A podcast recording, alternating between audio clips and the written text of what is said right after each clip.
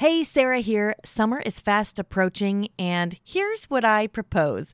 A relaxed and simple summer that offers just enough structure to keep those long, sticky days from melting into chaos, and just enough fun to keep your kids asking for more. Also, fairy tales. Lots of fairy tales. I'm teaching a free workshop called 3 Simple Steps to a Fairy Tale Summer, and I would love for you to join me. Save your free seat at the workshop by texting the word fairy tale, all one word, to the number 33777. See you there.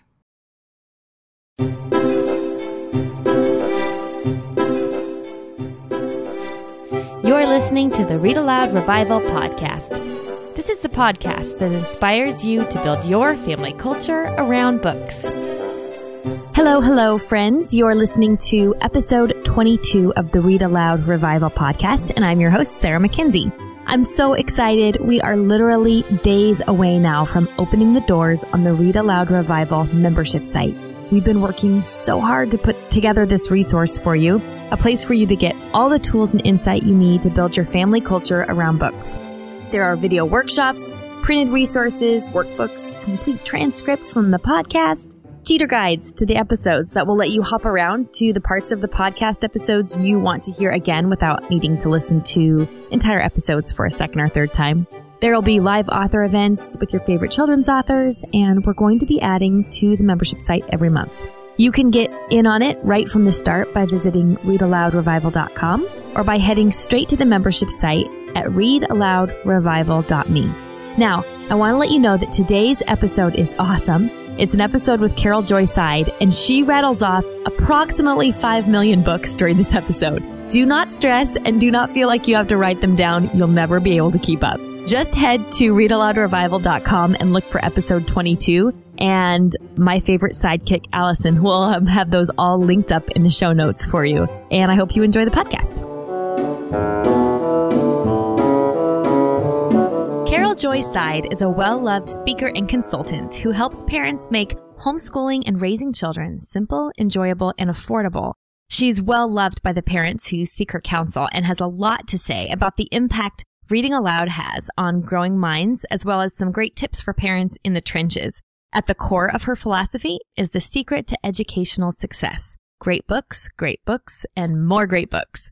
Today we're going to chat about some practical ideas for kids who don't love reading, the books she thinks are most important for parents to read with their kids, and how reading aloud can make a difference with adopted or special needs kids. We're going to cover a lot of ground today, so let's get right into it. I started the interview by asking Carol to tell us a little bit about herself and her family. I taught in Christian schools and did some graduate work in public and private schools, and I was driving down the street in Nashville, Tennessee, where we lived at the time. Our son was 2 years old, and I heard a radio broadcast on a new program, and they had this gentleman on who was in his, I would say probably 70s at the time. He seemed like he was Methuselah to me because I was so young. and Dr. Dobson was allowing people to call in live and talk to him, and through that program, I was exposed to the concept of keeping children home till they're like 9 years old and not teaching children to read till they're 7. And as I said, our son was 2, and I had taught in private and Christian schools where we taught reading, writing, and arithmetic to 2 and 3-year-olds. Oh, wow.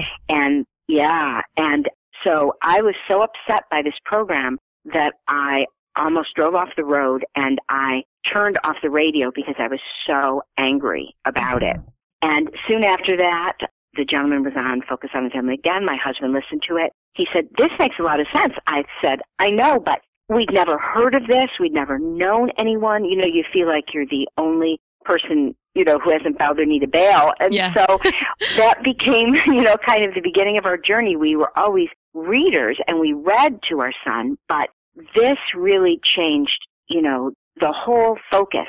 Soon after that, this gentleman came to Pasadena. We were living by then in California.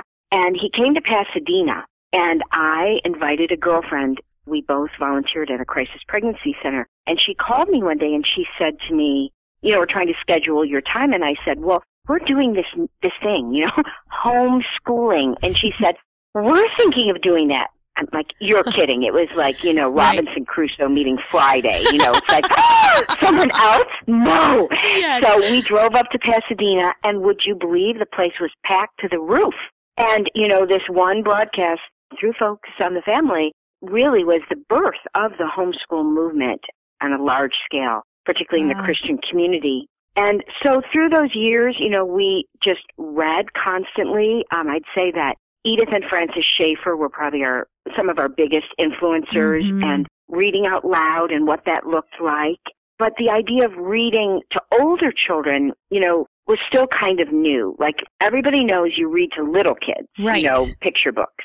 But then you get to that chapter book thing, and that's usually when people stop reading out loud. Exactly, right. And particularly in my generation, you know, being a baby boomer, now I was never read to personally, but in our generation, people read to us, if they were going to read to us, until we learned to read. And then once you learn to read, okay, you're on your own. Right. See ya. You know, it's like riding a bicycle. And so we made that leap, and I still remember, Sarah, how it all came about.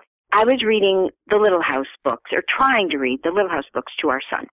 And he was probably 5, let's say, and it was falling very, very flat. The Little House books are very girly in the beginning of them. And he would sit, we used to say that our son would sit through the reading of the Yellow Pages. Like, this is a little boy that loved to be read to. But for some reason, this was not making it, you know, little girls with, you know, bows in their hair and gingham dresses and stuff. So I prayed about it, and I said, Lord, there's no way that any child of mine is not going to grow up loving the Little House books. I'm not taking no for an answer on this from him. So I went to the library and prayed about it, and I got the book Farmer Boy out. And I thought, this is the hook that I'm going to put in his jaw. So I brought it home, and then I, you know, used a little bit of psychology. So I started reading it to myself. Now, of course, I read it before, but I started reading it to myself, and I started laughing out loud, like, as I'm reading it, because Farmer Boy is very, very witty. And so they would look at me, and I'd be like, ah, ah. And they're like, what? Nothing, nothing. And then I'd read some more, and I'd be like, oh, brilliant. That's so brilliant. Oh, my goodness. I know. So finally, you know, I would read, you know, passages out loud. And then, you know, eventually one day I said to my husband, oh, I'm kind of tired. Would you mind reading? Oh, well, if you insist. And, you know, just hooking them and drawing them in. And I define a chapter book as a book you can't read in one sitting. Okay. And so that is the way that you have to kind of, like, you have to find a book that your kids are so excited about that will hold their attention so that they will even remember, like, what was going on in it, and they will be willing to wait till tomorrow and the next day and the next day.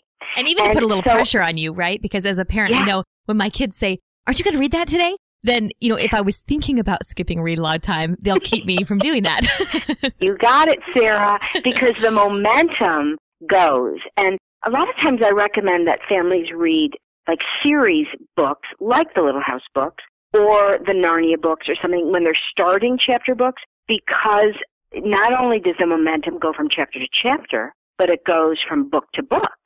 So, like, I can remember when we were reading Heidi, which, of course, is a onesie. You know, we read it, and we were so moved by it. We were, like, sobbing. You know, I mean, it, you know, and so my husband would be reading to us at night, and we would just be, like, overcome. The Spirit of God was just moving through this book. But when you finish it, you kind of feel like, well, there's never going to be another book in our lives. Nothing could ever compete with Heidi. And so you hit the ground. You know, it's like a sandbar. Whereas if it's a series, you finish the book, you love it, and immediately, like, let's read the next one, and the next one, and the next one. And so then you get that habit going, which then will carry you through. This is what we do as a family. We read out loud at night. Daddy always reads to us. And when Daddy goes on business trips, he, you know, now in our generation, you know, for your generation, I should say, you guys can Skype with Daddy, or you can, you know, do whatever, FaceTime with him, and he can read to you. So that it becomes, like, imprinted in the DNA of your family. This is what we do for entertainment. This is how we bond. This is how we connect. And, of course, Mommy can read during the day, but Daddy has the anointing. And so, you know, really drawing them into reading out loud, even if they read like robots, because the children are so excited to have that time with Dad that even if he's not as good a reader as Mom, it doesn't matter. Yeah. Because he, you know, he has the anointing. So that's kind of our story, and that's now we have grandchildren, and so it's so fun now to see this next generation. And again, like our little granddaughter the other day, she's 5 years old, and I was talking to her on the phone, and she said, and I try to send her books in the mail like every week. Okay. And so, my goodness. Yeah, and I decorate the package differently every time and, you know, mail it so she knows it's from me when it comes. So the other day we're talking on the phone, and she says, Grammy, now I was wondering if you could please send me some books on history. I said, well, actually, I do send you books on history. She said, well, I was thinking about, like, Joan of Arc. I was really wanting some books on Joan of Arc. I'm like, she's 5 years old. I don't really know if Joan of Arc is that appropriate, right? But seeing the fruit, right, in the next generation, because, you know, both of her parents are readers, and then she's been read to since the womb. And so you're just seeing now this 5-year-old who just would rather be read to than just about anything in the world. And so it's so delightful. I've been doing this now as a speaker for about 20, I think it's going on 27 years. Oh, wow. And so seeing now there are people coming to my seminars, Sarah, that are homeschooling their children, and they were homeschooled using my philosophy. So cool. So is that fun? That this, you know, and we're seeing the fruit of these kids now who've turned out, grown up, gotten married, gone to college, all that jazz.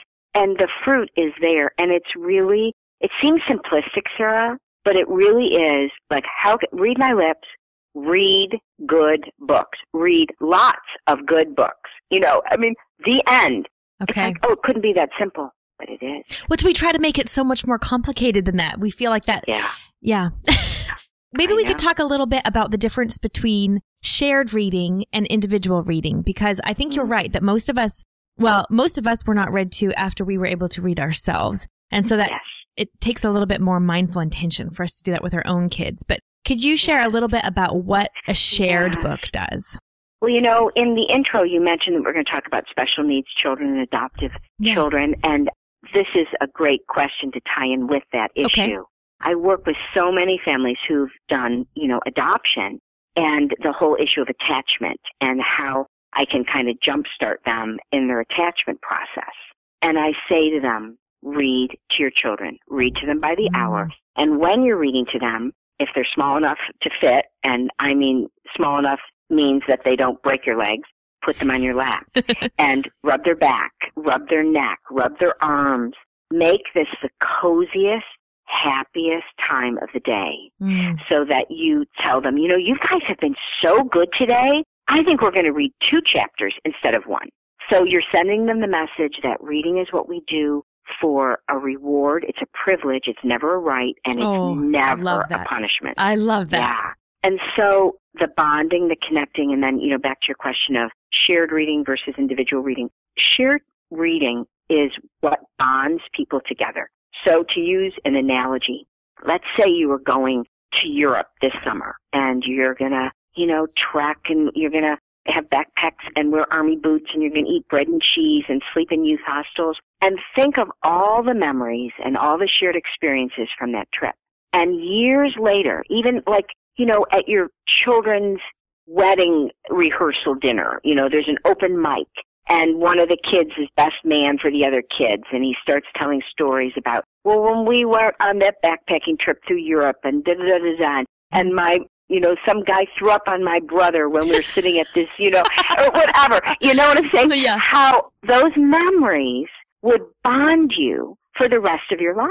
Yeah. Well, when you read out loud as a family, you don't leave your living room, but you're in Switzerland with Heidi and you're in, you know, I don't know, Africa with Patricia St. John and you're, you know, whatever, and you're experiencing and you're making friends that the whole family knows and you're creating a shared vocabulary and you know how to play poo sticks and you know how to drive like Toad and, you know, whatever. So it's the shared bonding experiences without ever leaving your home for the price of a free library card that makes your family cohesive and gives you a secret vocabulary and private jokes that make you one and make you close. And with adoptive children and high-need children that are having a harder time attaching as a family, these are the ways where you cry together, you laugh together, you travel together on the pages of books, and it makes you one like the mortar between bricks.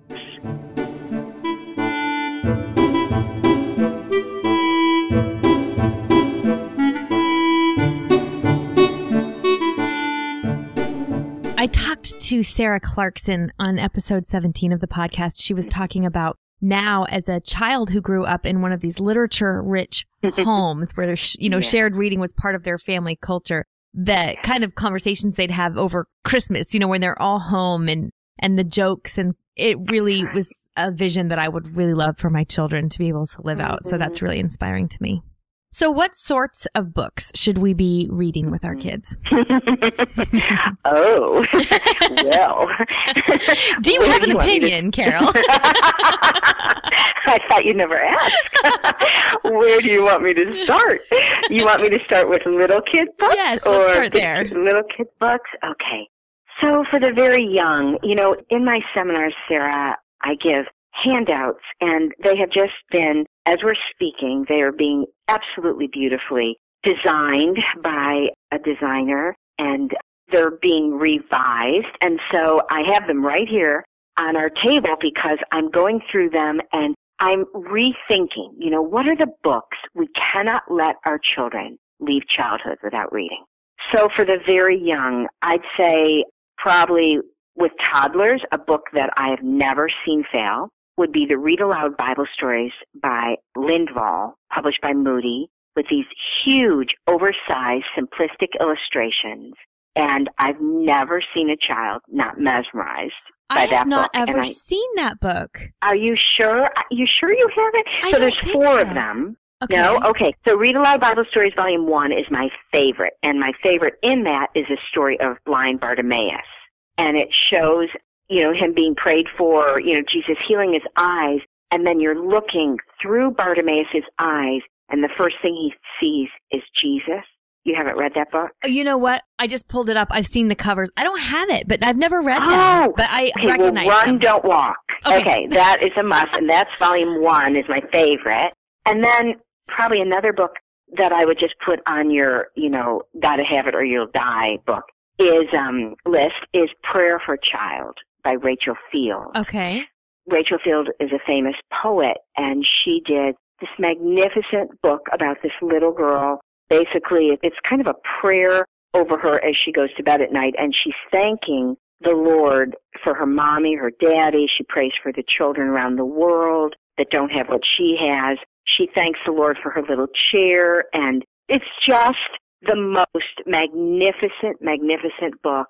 And it's illustrated by Elizabeth Orton Jones. It won the Caldecott Medal. Okay. And I know my assistant's little girl, who is, I think, 4, she actually memorized it and recited it to me one day as a poem. And it's just, I have the book right here in my hands. Do you want me to read it to you? I would love that. Yes. Okay, I would love to read it to you.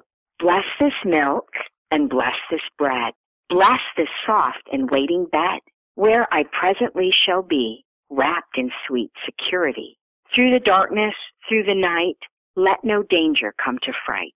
My sleep till morning once again beckons at the window pane. Bless the toys whose shapes I know, the shoes that take me to and fro, up and down and everywhere. Bless my little painted chair. Bless the lamplight, bless the fire, bless the hands that never tire. In their loving care of me, bless my friends and family. Bless my father and my mother, and keep us close to one another. Bless other children far and near, and keep them safe and free from fear. So let me sleep and let me wake in peace and health for Jesus' sake. Amen. Oh, my 3-year-old would love that. Oh, my goodness. Uh-huh. And it's my favorite baby present. Like when you go to baby showers and everybody goes to Neiman Marcus and buys these ridiculous little tutus that go to, the Salvation Army 6 months later. When you give a book like this that will be read to that baby's grandchildren someday, I mean, that is a legacy. That's a present that will bear fruit. So that's a must. And then all the Mr. Small books by Lois Lenski, like Policeman Small and Cowboy Small and Papa Small.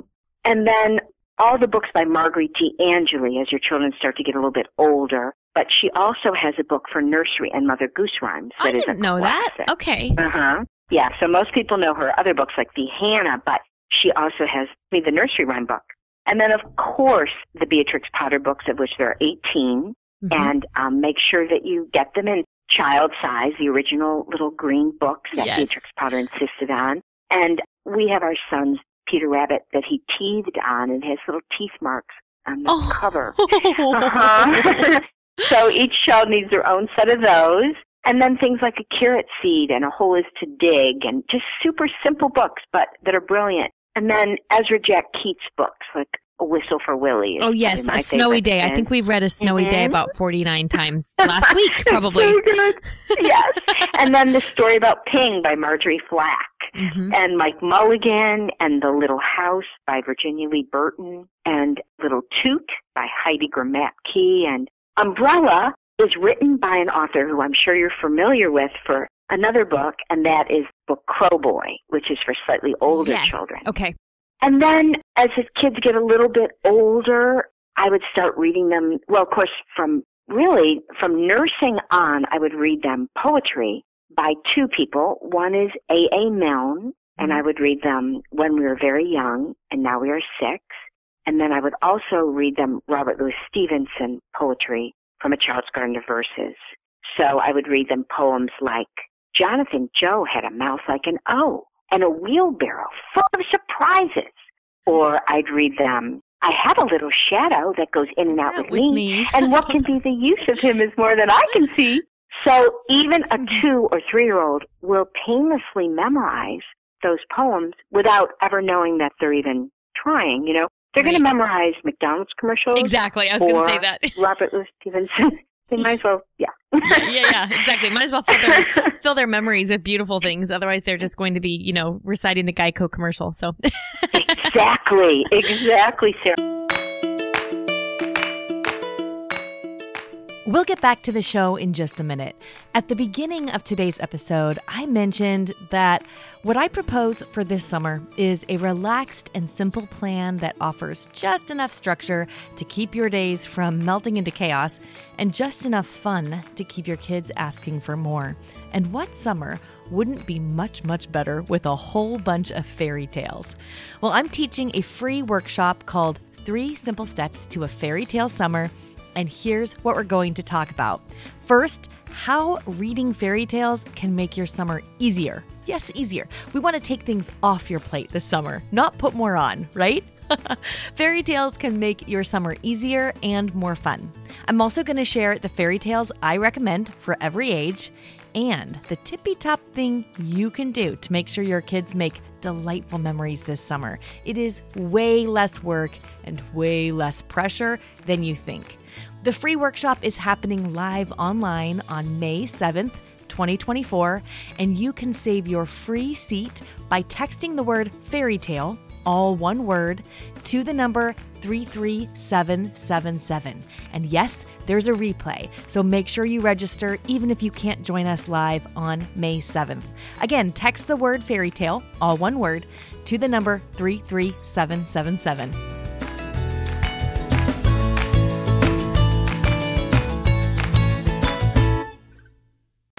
And then one of my all-time dearest books in the world is The Oxcart Man by Donald Hall. Oh, yes. And that's illustrated by Barbara Cooney, who also wrote the beloved Miss Rumphius. Yes. So those books are a must. And then all of Robert McCloskey's books, like Make Way for Ducklings, Blueberries for Sale. And then Leo Politi is not as well-known an author outside of California, but he wrote books about inner-city children of different ethnicities, and probably his best-known book, simply because it won the Caldecott, is Song of the Swallows. But he wrote many beautiful books about Latino children in Los Angeles and Elvira Street, and he's like a national treasure. And then Brinton Turkle. I don't know if you're familiar with him. I'm not.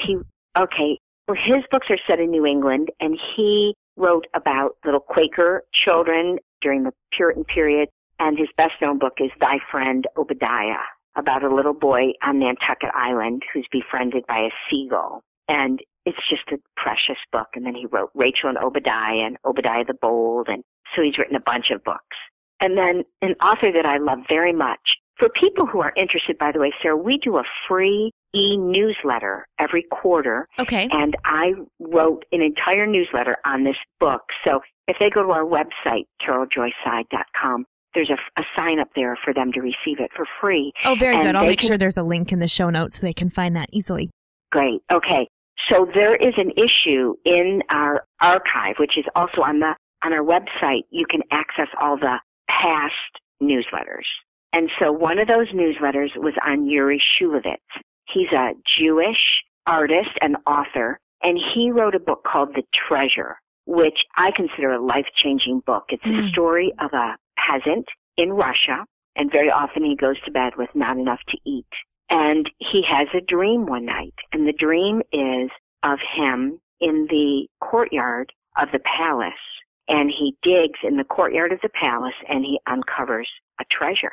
And so he takes a loaf of bread, and he puts salt in his pocket, and he walks across Russia. And the illustrations are magnificent, and they're like old master illustrations. And he gets to the palace, and he's hanging outside there, and the guard notices him, and he says, "Old man, what are you here for?" And he says, "Well, I had this dream about this treasure here in the courtyard." And the guard said, "Oh, go home, old man." He said, "You know, I had a dream about this peasant named Isaac," which of course is his name. And the guard says, "And I dreamed that I went into his kitchen and I dug in the hearth of his kitchen and I found a treasure." He said, "Oh, go home, old man." So Isaac walks all the way back across Russia, and he digs in his kitchen floor, and he uncovers the treasure, and he builds a house of prayer with the money, and he sends the guard a perfect ruby, and then it ends saying, "And he never went to bed hungry again." Oh. And then the motto is, "Sometimes you must go far to discover the treasure that is at home." Oh, my goodness. Isn't that goodness. Good? Yeah, that's great. I've never heard that one. I know. Goodness. It's a wonderful. When our son was at Wheaton College, he was asked to speak at chapel, and he read that book to the Wheaton kids at chapel and told the story and related it to his experience leading wilderness trips for Wheaton College at Honey Rock. And that, you know, that sometimes going, you know, being stretched like you are in a wilderness trip where you're just surviving for 18 days without a tent and without water, without proper food and things, that really helps you treasure, you know, your daily life and the things that you take for granted. Yes, exactly. So, you know what, that's one of the things I think really great books help me do even as an adult. Even really great children's books and fairy tales and picture books help me see the gift of my ordinary day that I might overlook. Yes. That's so true, Sarah. I mean, the Lord speaks to me through children's books in ways that almost doesn't happen when I read adult books. Interesting. There are a few adult books. Right now, I'm just finishing To Kill a Mockingbird for probably the 8th time. And, you know, C.S. Lewis said the mark of a literary person is that he reads the same books over and over again. And so, I've never heard that one before. Okay. Yeah. So as I'm rereading it, of course, I am savoring every word and the brilliance and the insight. But normally, children's books, you know, impact me at that level as well. Another author that I love to recommend to your listeners would be Alice Dalgleish. And she's best known, do you know her? Yes. Okay. Mm-hmm. So she's best known for Bears on Hemlock Mountain, but I love her more historic books like The Story of the 4th of July, The Columbus Story, those books where she really brings history down on a very simple level and yet a very profound level. And I love her as a writer. So those are some books for young children. And then as your kids move up a little bit, the Dolaire books, of course, Abraham Lincoln, George Washington, Buffalo Bill, Pocahontas, those books are life-changing and will really give your children a personal relationship with famous people, because the Dolaire's understood that children want to know about famous people's childhoods. Mm-hmm. And that makes me think of another writer that did so well on that, and that's Opal Wheeler, who wrote a beautiful series of books on composers for children that were out of print for many years, and I paid very large sums of money in antique stores for her books, and now, thankfully, they're back in print. We're rejoicing on that. But children want to know, was this person poor? Did they get sick? Were they homeschooled? Were they mischievous? Did they get in trouble? I mean, they don't want to know about old men in white wigs. Right. They want to know about famous people in their childhood. Well, I think Charlotte Mason has a quote on that somewhere about how, you know, dates and wars and, you know, all those things that we tend to focus on in history. What a child really wants to know is, who was this person, this one person, this single person? Exactly. Because history is nothing but a series of biographies that you crochet together.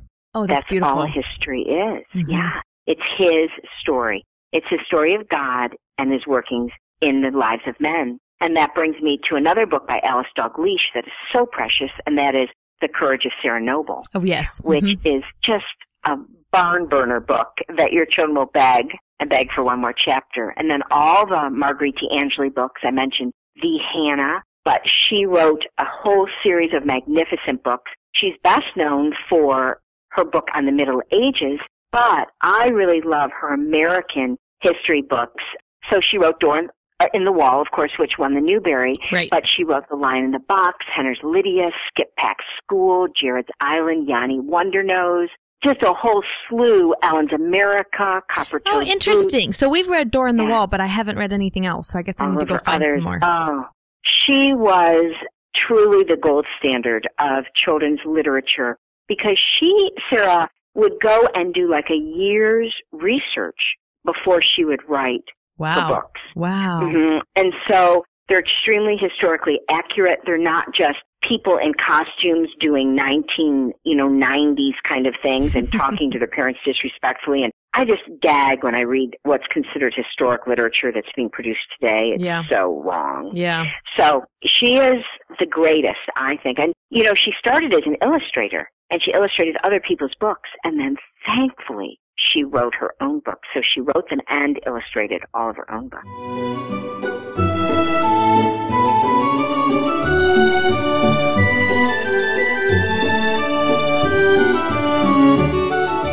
Well, that actually brings me to another question I wanted to ask you about illustrations. So what's the role of illustrations, do you think? Why are those so important? Because a lot of the books you've mentioned have really beautiful illustrations. I see that as a running theme.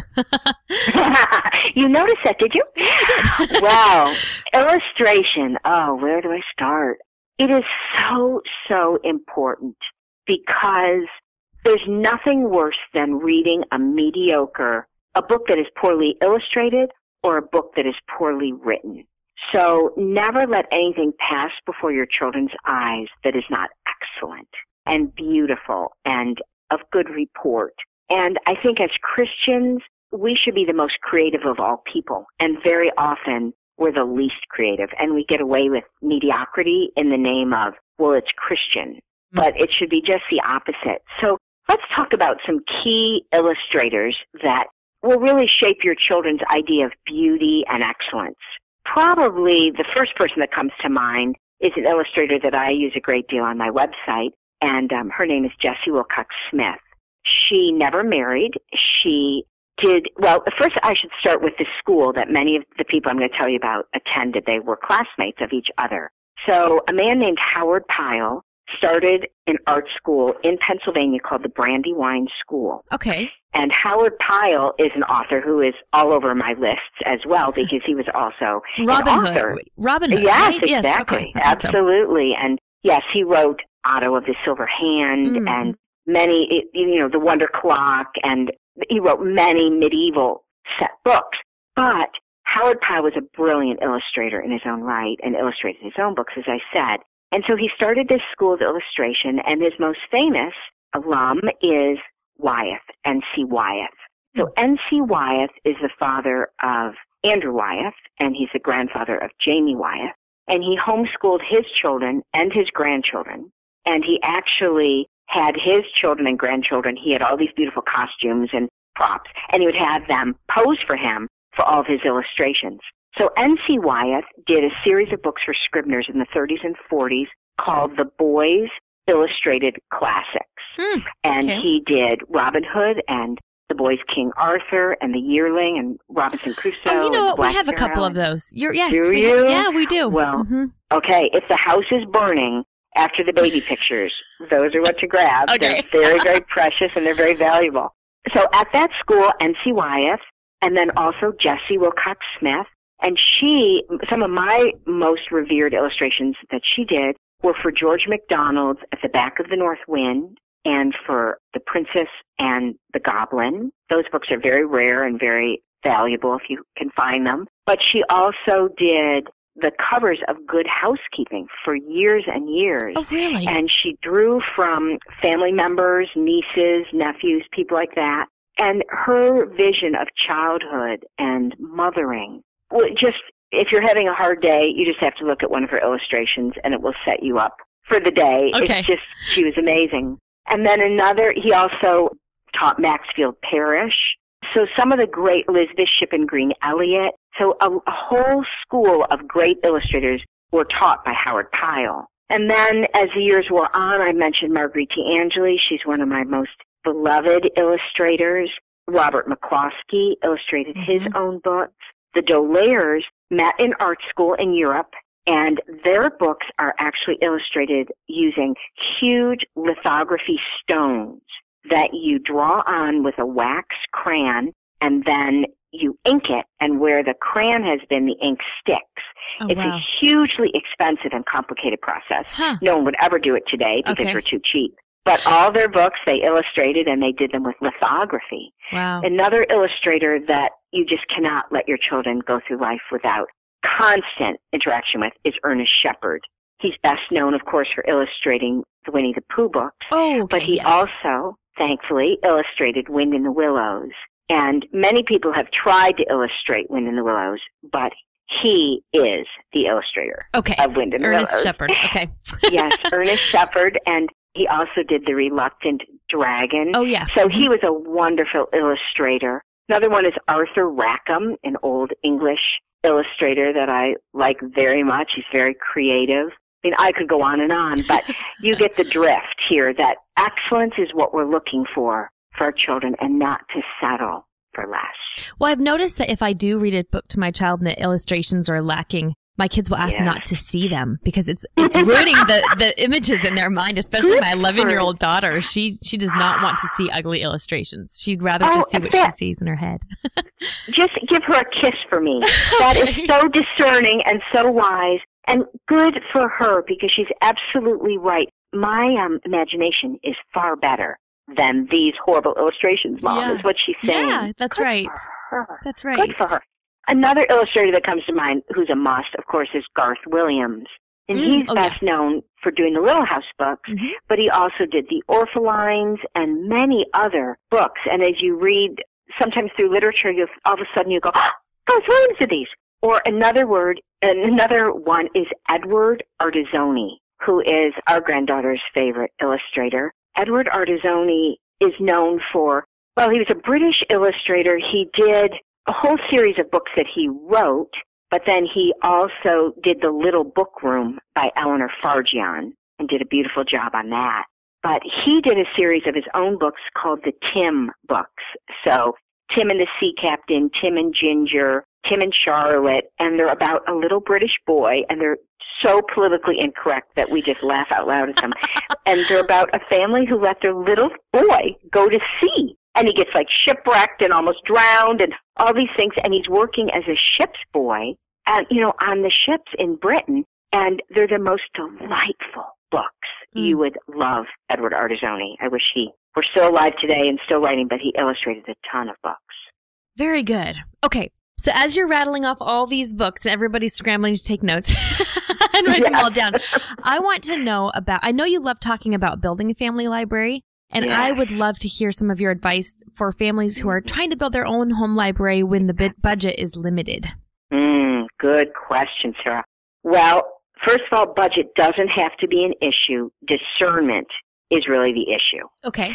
So I recommend that people take the list that I give them at my seminars, or several books that I also put on the list for them. One of them is Honey for Child's Heart. Oh, yes. And the other is Books Children Love. and that they take them with them, like keep them in your purse at all times. And so every time, you know, say you have a grandma who's a garage sale person, or, you know, you're at a used bookstore or something, you begin to educate yourself and you keep lists of what you're looking for, key authors, key illustrators. And now, Sarah, on our handouts, we've actually just right now adding illustrators to my list that people, so that they'll know who are the key authors, who are the key illustrators. And then when you go, you're looking for these people's books all the time. You're on a mission from God. And think in terms of just what you said, Sarah, building a library, not buying books.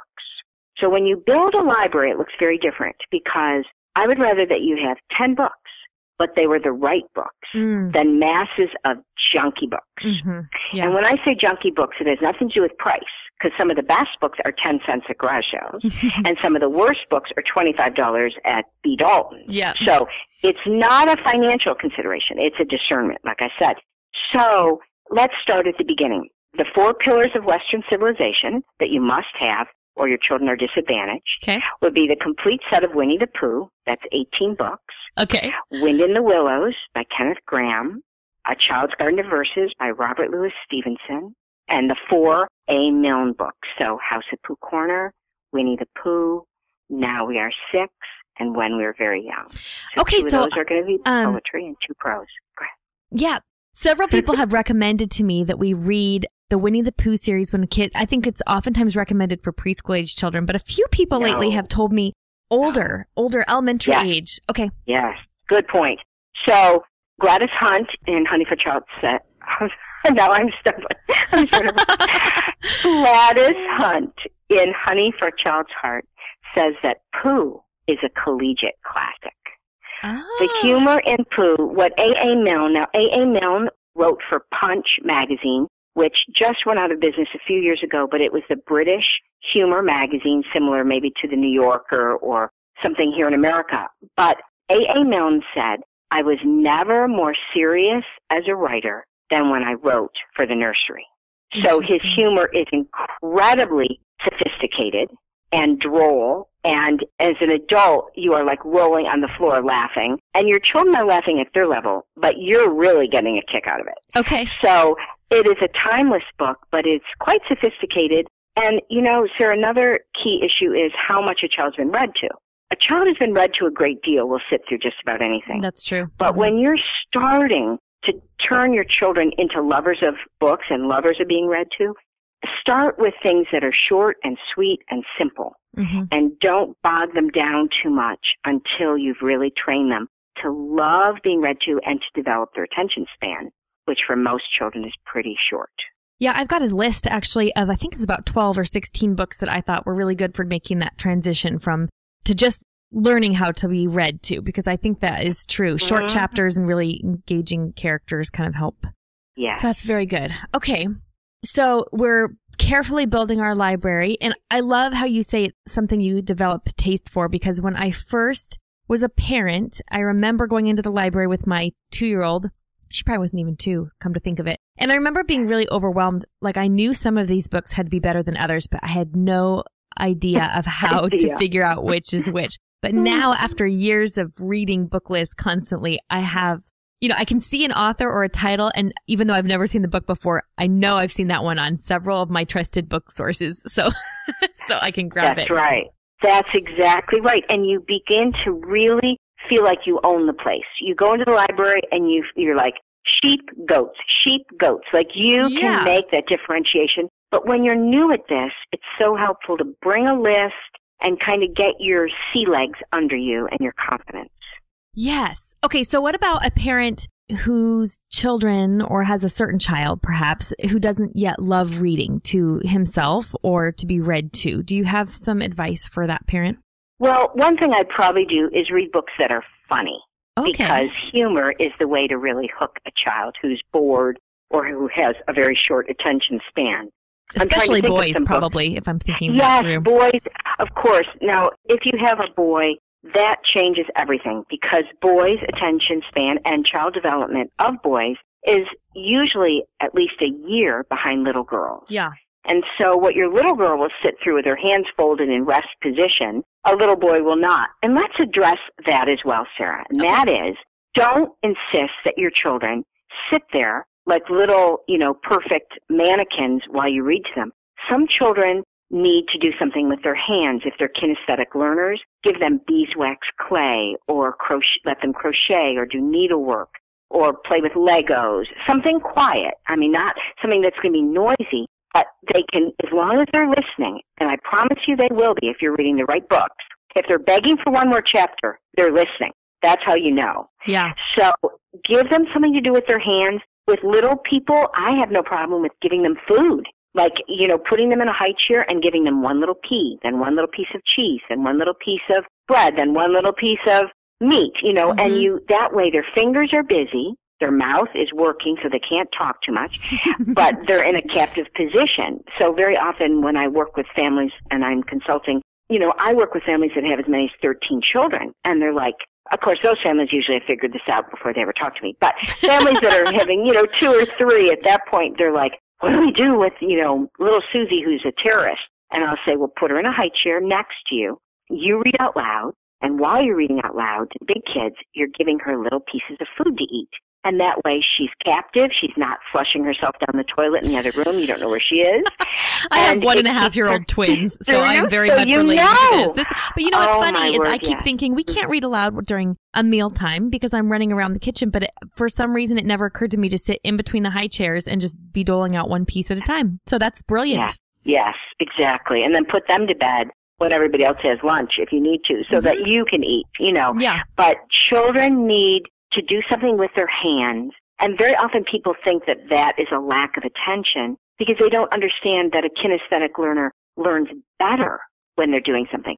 Some children learn better literally standing on their head. Yeah. As a matter of fact, there's research on children with Down syndrome and children with, kind of severe learning disabilities.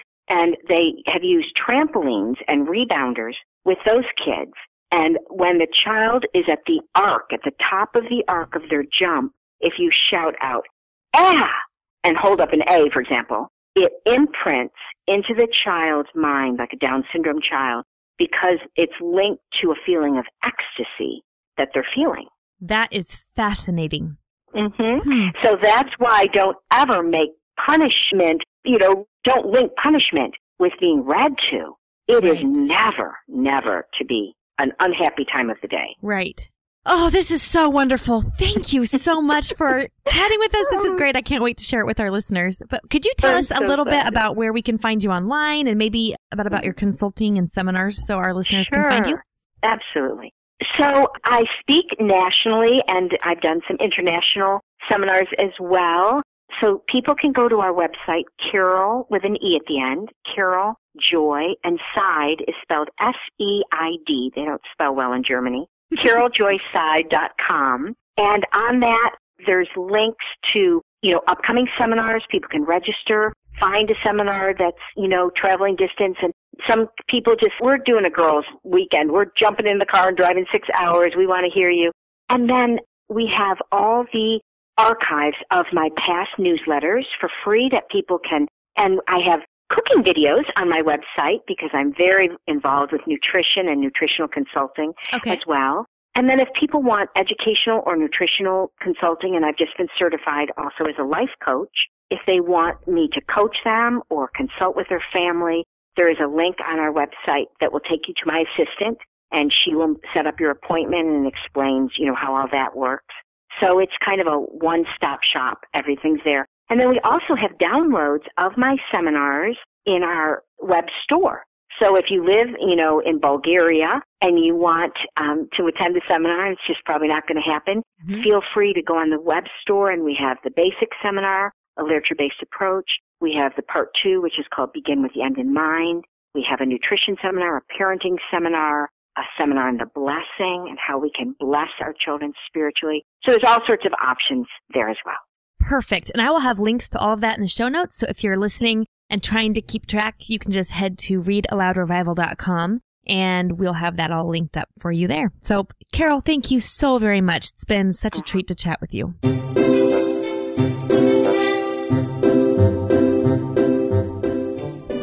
Now Now it's time for Let the Kids Speak. This is my favorite part of the podcast, where kids tell us about their favorite stories that have been read aloud to them.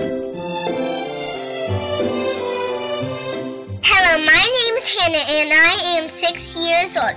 I live in New Jersey. My favorite read aloud book is Right on Mercy because she writes a lot and I hope I can too.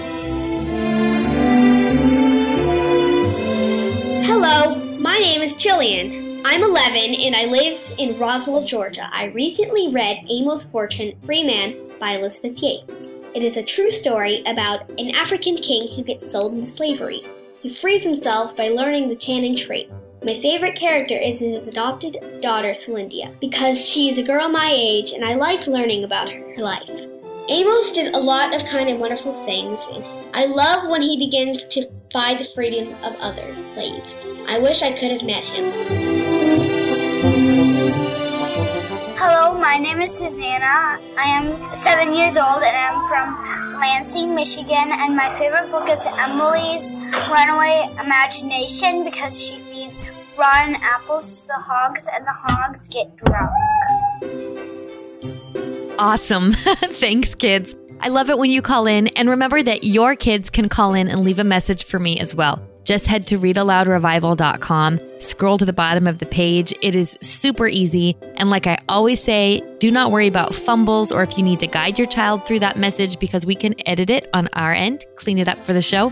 We really just want to hear about the stories that your kids are enjoying and that your family is enjoying together. So feel free to have your kids, as young or old as you'd like, leave messages for me at readaloudrevival.com. That's it for today. Until next time, go build your family culture around books.